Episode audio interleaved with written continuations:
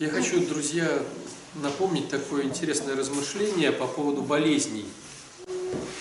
То есть мы оперируем на соборовании тем, что грех делает что-то неправильное в нашей жизни и вызывает болезнь. Но не всегда происходит так, что грех – это тире болезнь. Бывает ситуация, что ты, допустим, очень упертый и своевольный. И если тебя только вот не остановить, так это только положить на кровати. То есть болезнь порой не дает возможности грешить. Такое тоже бывает. То есть ты еще не согрешил, но тебя уложили, чтобы ты не согрешил. Да?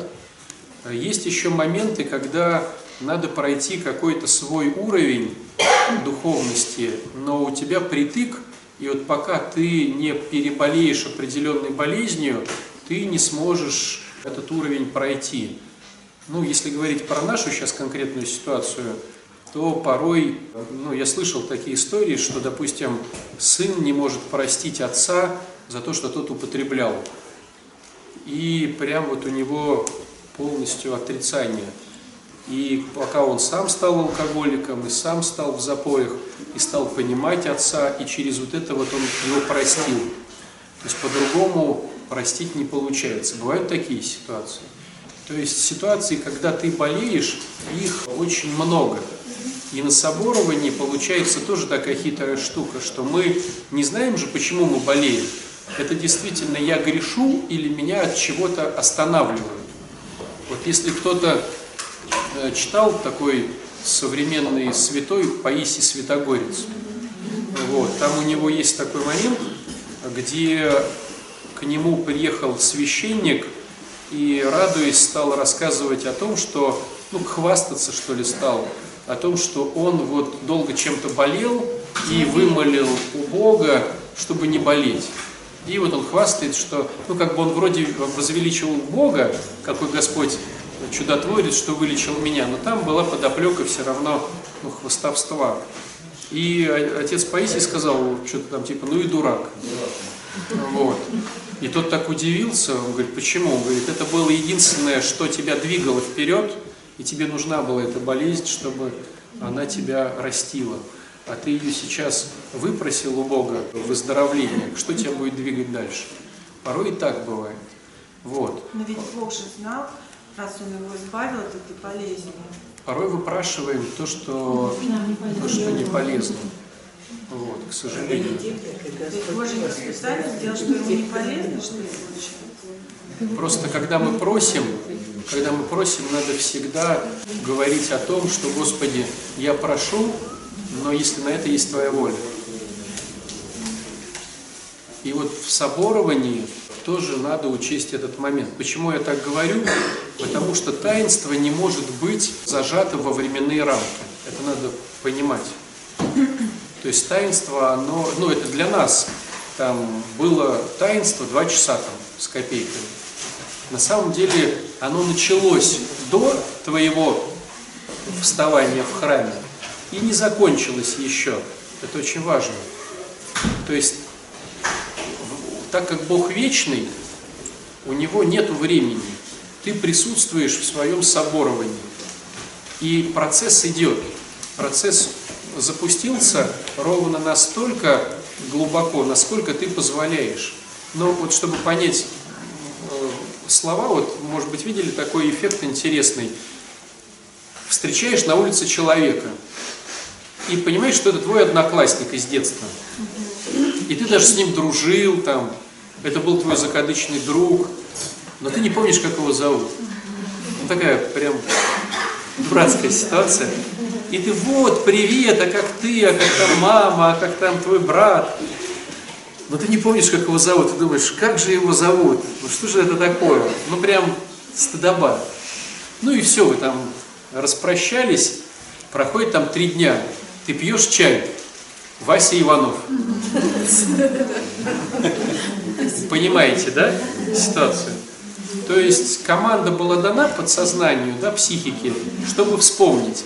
Ты пошел дальше, а процессы идут. Вот то же самое происходит и в таинствах, и исповеди. Вот никто не, не видел таких штук за собой, Когда священник сказал что-то, ты не понял. Проходит какое-то время, ты понял. То есть исповедь, она шла дальше. Потому что просто сейчас, ну, ты не готов был услышать это. Или не время было. Прошло там три дня, неделя, месяц. Хоп, и ты понял, о чем шла речь. Вот соборование то же самое. То есть я это говорю к тому, что ты сейчас находишься в соборовании. Процесс запустился, он идет. И ты будешь что-то вспоминать, что-то видеть. Меня зовут Людмила, я ни разу не соборовалась, и в том числе благодаря отцу Александру, потому что он не благословлял собороваться, но не сформировалась, наверное, под влиянием, что после соборования, то есть тебя Господь пускает все грехи и говорит, иди и не греши. И я после соборования должна пойти и не грешить. И я, этого бо... я, я не готова к этому. Поэтому я пока не хожу на собор. Кто тебя я... будет спрашивать? Скажут, пойдете. Исповедь это же тоже, иди и не греши.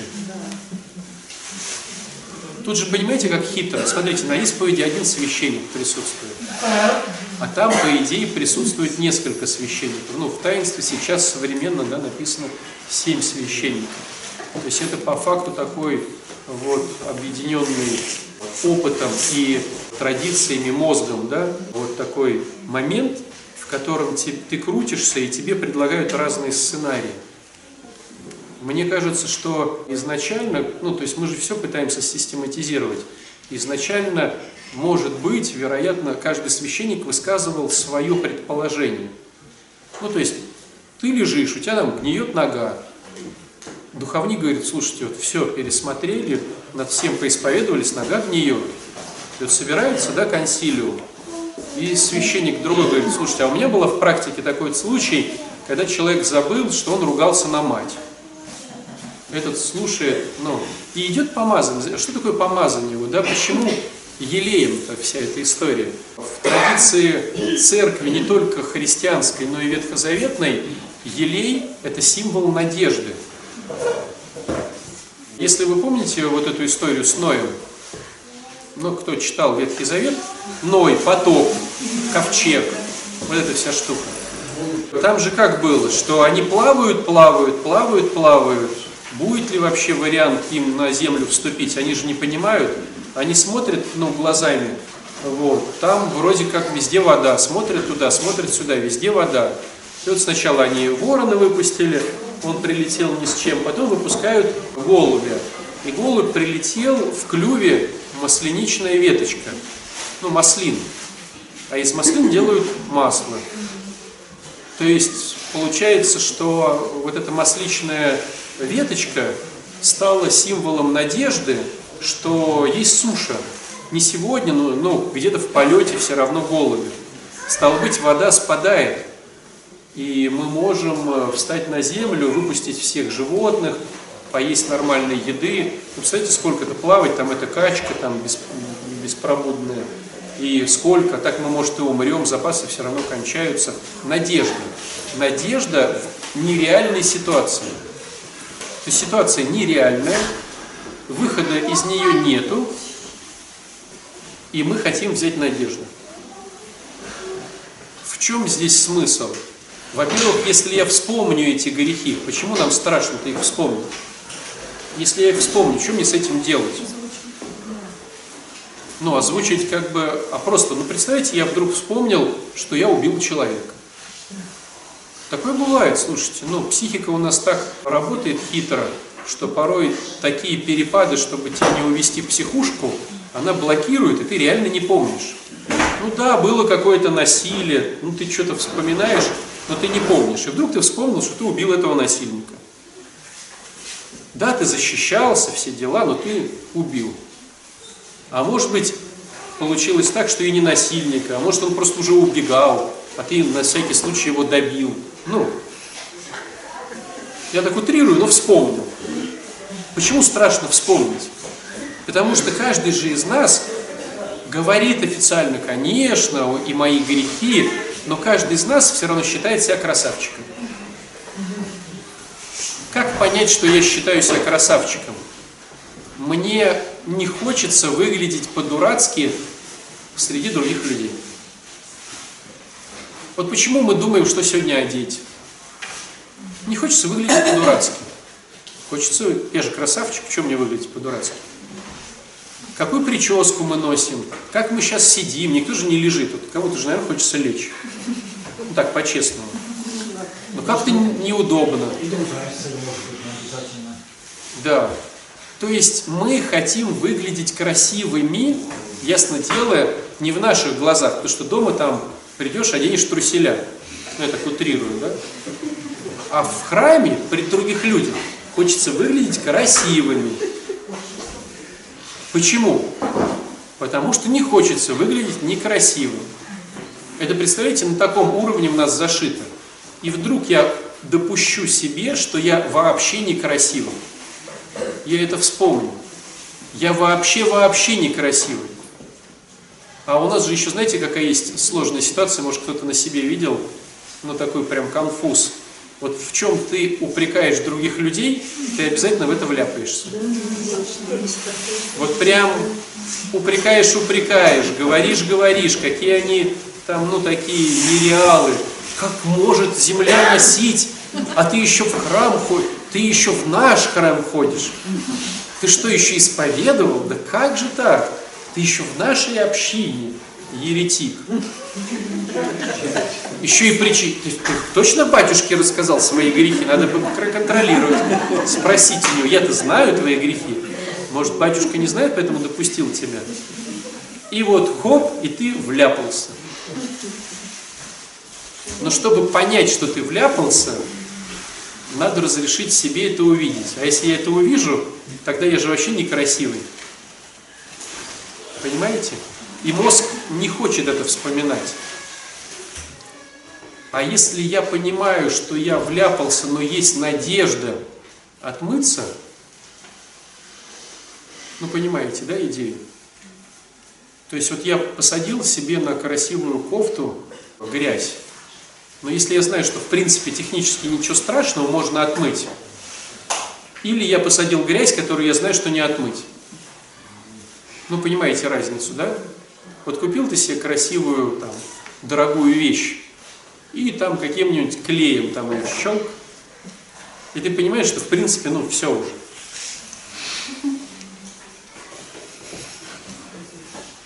Или когда, ну, храмовый такой вариант, так интересно смотреть на людей, которые приходят в шикарных платьях, красуются, красуются, потом дотронутся спиной до подсвечника.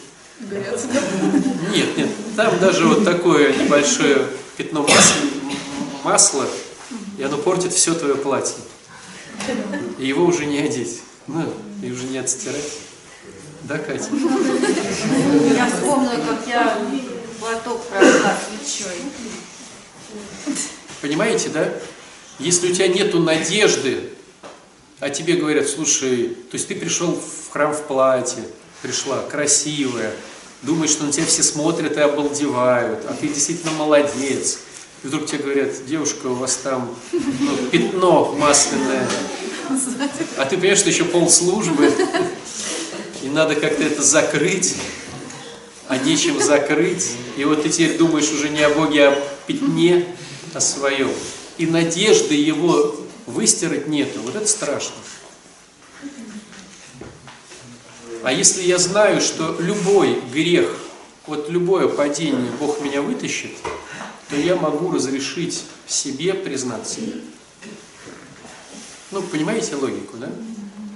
И я могу вам, ну, точно констатировать, что вы будете еще вспоминать.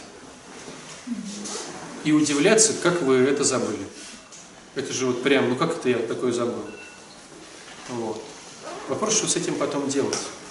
Ну, в первую очередь, да, исповедовать это все, проанализировать, чтобы потом не вляпаться второй раз в эту же историю, да, потому что если ты не проработал ситуацию, Бог тебе пошлет ее опять.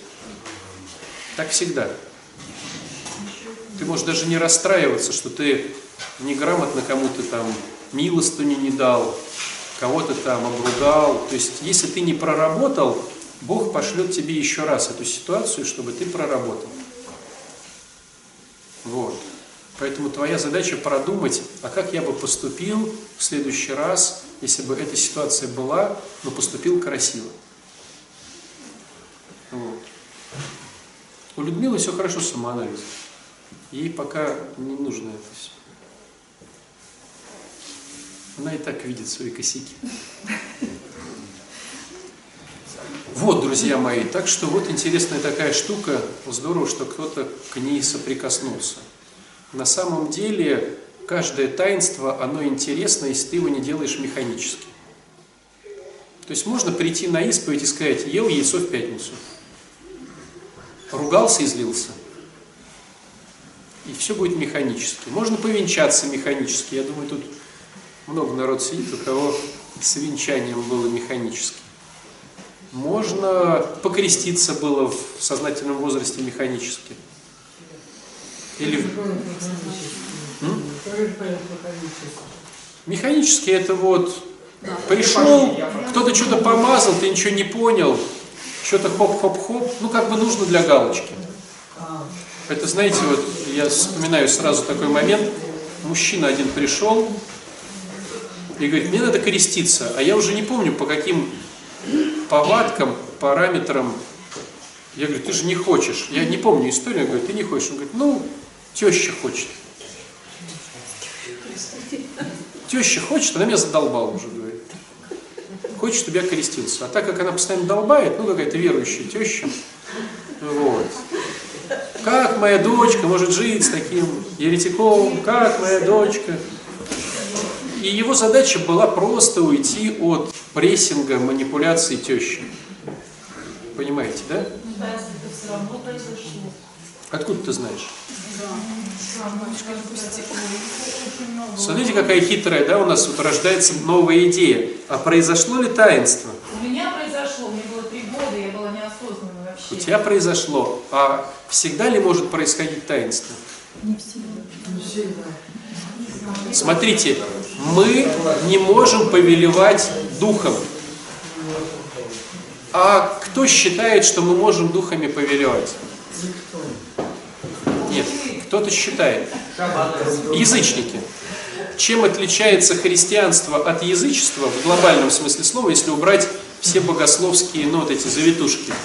Язычник считает, что он может сделать какие-то телодвижения, какие-то слова сказать, и духи должны ему повиноваться. Это точка зрения язычников. У христиан противоположная точка зрения. Мы просим. Мы просим. Но это не значит, что он согласится. Понимаете хитрость? Мы просим. Дух Святой, сойди на эту пару и, Господи, войди быть третьим. Если понимаешь, что Бог может сказать: не хочу. Или отец Александр, вот короны на вас сделал, и Христос такой: нет, нет, не хочу, не буду, нет. А я такой: вот я перекрестил же, а я прочитал три сакральные молитвы. И Христос такой вот, ну, по, по, с потерянной волей начинает входить третьим в этот брак. Ну, понимаете, какой бред. А отпущение грехов. Почему вы считаете, что если ты подошел на исповедь, а священник положил на тебя епитрахиль, то грех отпустится? Не отпустится, если ты пока состояние сердца только. А если Господь скажет: я не хочу, он не готов? Как узнать, что отпустится? Хороший вопрос. Вначале сказали, что таинство они растягиваются. Таинство растягивается. То есть, ну, если было крещение неосознанным, возможно, что оно растянутое во времени, возможно, сработает. Да. Батюшка, а как же вот младенец уже крестится? Крестится. Я лишь про то хочу сказать, что, смотрите, есть такая история, что Бог теперь должен. Вот очень часто в программе двенадцатишаговой есть такая история, что Бог должен дать тебе трезвость. Нет там такого. Нет такого. Там нету такого, совершенно верно. Я говорю про мнение людское в сообществе. Если я пропишу программу... Ну, смотрите, как стать трезвым? Мне нужно... Как стать трезвым? Мне нужно ходить на группы, мне нужно найти спонсора, мне нужно писать шаги, мне нужно заниматься служением, мне нужно... Что там еще? Молиться. И я стану трезвым. Да нет. Бог даст тебе трезвость. Это твоя просто сторона улицы, которую необходимо мести. Бог даст тебе трезвость, ты будешь трезвым. Если понимание, что неважно, сколько у тебя трезвость, хоть двадцать лет, Бог может сказать, все, тебе не полезно быть трезвым, и забрать ее. И ты будешь иметь двести подспонсорных, восемь реабилитационных центров, ты тридцать раз прописал все шаги. Если Бог не даст тебе трезвость, Он тебе не даст. А должен? Нет. Нет. Понимаете? Но в сообществе очень часто бывает такая штука, что все зависит от меня. Я вот выполняю, я теперь должен. И такая же тема, разве вы не слышите, параллель. Я пособоровался, теперь все должно пройти. Я повенчался, теперь оно срастется. Я поисповедовался, я покрестился, теперь должно. Мы не повелеваем духами, мы просим. В надежде и уповании на то, что Бог милостивно снизойдет к нашим ну, грехам и к нашим ну, непониманиям, немощам, и это таинство произойдет. Хочешь, все-таки в Синнике написано, Спокса говорит, что программа двенадцать шагов – это программа действия. Вот когда я работал в программе, я был трезв. Как только я оставлял программу, что-то не делал, я забывал. Да. И в книге написано, что мы редко встречали людей, которые шли точно по этой программе, и не оставались трезвы. То есть там именно программа... Сколько там процентов дается таких? Ну, редко, но встречал. Сколько? Обычно апеллируют этим процентом. десять, двадцать, двадцать.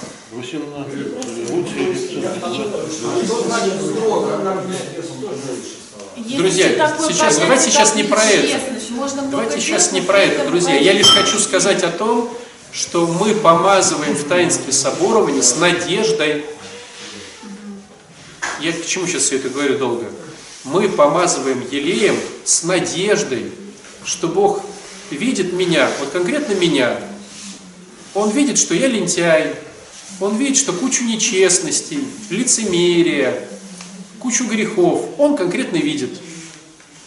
Но маслом и молитвами священников мы надеемся на то, что, видя вот эту всю подноготную, Господь не испугается и начнет своей метлой все подметать. Не было у вас такой ситуации, когда вы заходили к кому-то в гости, а там настолько грязно. Я помню, я зашел в такой дом, где тараканы падали с, с потолка. То есть их было так много, что они были везде, и они ползали еще по потолку, и периодически не успевали там как-то цепляться, и падали.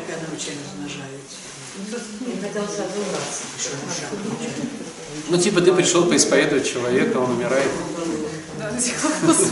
Не понимаю, таракан бедный. Ну, понимаете, наш приход, он своеобразный. Есть люди, которые умирают нормальные, чистые, красивые, но с грехами. Наркоманы и алкоголики, как правило, умирают в, в этих, в тараканах. Вот. Так вот, к чему я хочу сказать. Что, вот представьте ситуацию, что вот ты зашел в такую штуку, но тебе задача, ну тебе сказали, слушай, вот мы заплатим, там, не знаю, десять тысяч, уберешься в квартире. Ты такой, да давай, что десятка, не повредит, что там пару часиков. И вот ты заходишь в эту квартиру, и ты понимаешь, что десять тысяч, да никаких денег, ну, ты не, даже не понимаешь ту сумму, за которую нормально. Ну прям вот, ну прям вообще грязно-грязно. А как хозяин? Представьте, вот если хозяин такой, слушай, ну ты приберешься у меня. И вот это же наша ситуация. Вот позвать Бога вот в этих тараканах, которые падают даже с потолка, и сказать, Господи, вот начни убираться. Понятное дело, что там легче просто все бензином и поджечь. Вот почему есть фраза «гиены огненные». Но тут нет смысла плевела от э, пшена. Ну тут просто надо взять все вот, вот так вот, взять каким-то керосином, бензином и поджечь. А не было у тебя такого ощущения, что все у тебя в жизни ломается, все принципы, тебя там изнутри просто подожгли. Потому что ну, нереально там разбираться с твоими тараканами.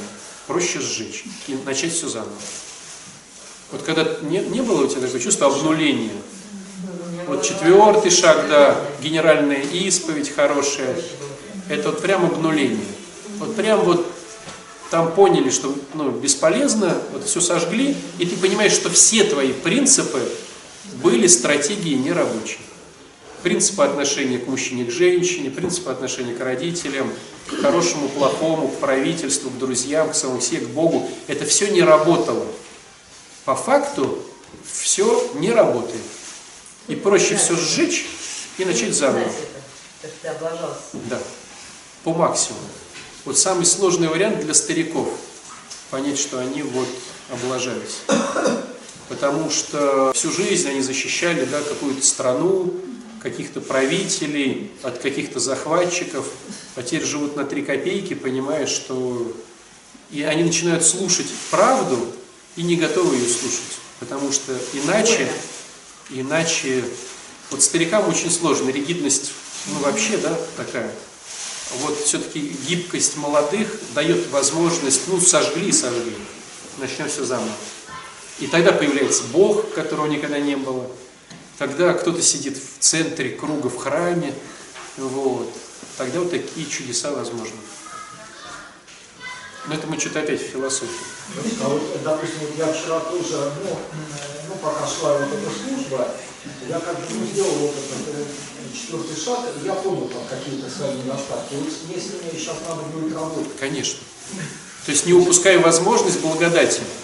Ты пока находишься все равно в потоке, в струе, в этом течении. То есть вот какие-то такие откровения пришли, почему вот я да. четырнадцать лет, да. я, собственно, я, я не признавал себя алкоголиком. То есть я никак не мог понять, что вот я... Как Ты и сейчас не признаешь. Которые вообще глупые, и как я вообще сюда... Бог... Поехали на реабилитацию.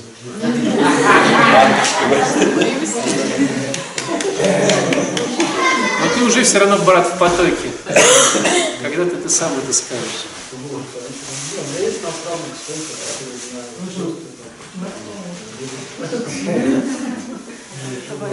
Итак, друзья, кто сегодня исповедовался, тот находится в потоке исповеди. Кто сегодня причащался, находится вот в этом всем течении причастия. Кто соборовался вчера, находится в соборовании. Процесс идет. У Бога нет времени. И раз ты вошел в эту реку, ты уже поплыл. Поэтому вот отслеживай себя, смотри свои проявления, свои нечестности, свои героические поступки. Смотри, анализируй и учись это все применять, как вот Божий ребенок. А можно закрыться от этого всего и ходить двадцать лет на службу и никак? Может, видели таких людей? Они такие пожизненные храмовые товарищи, но ты им скажи что-нибудь против просто. Они сразу вспомнят все нормы ГТО, там залом тебе сделают и напишут куда-то еще письмо против. Вот. Поэтому надеемся на то, что Бог милостливно разгребет все завалы нашей души. И в этом, в этом всем... И просим мужества все это видеть, осознавать, анализировать и исправлять. Угу. Молимся.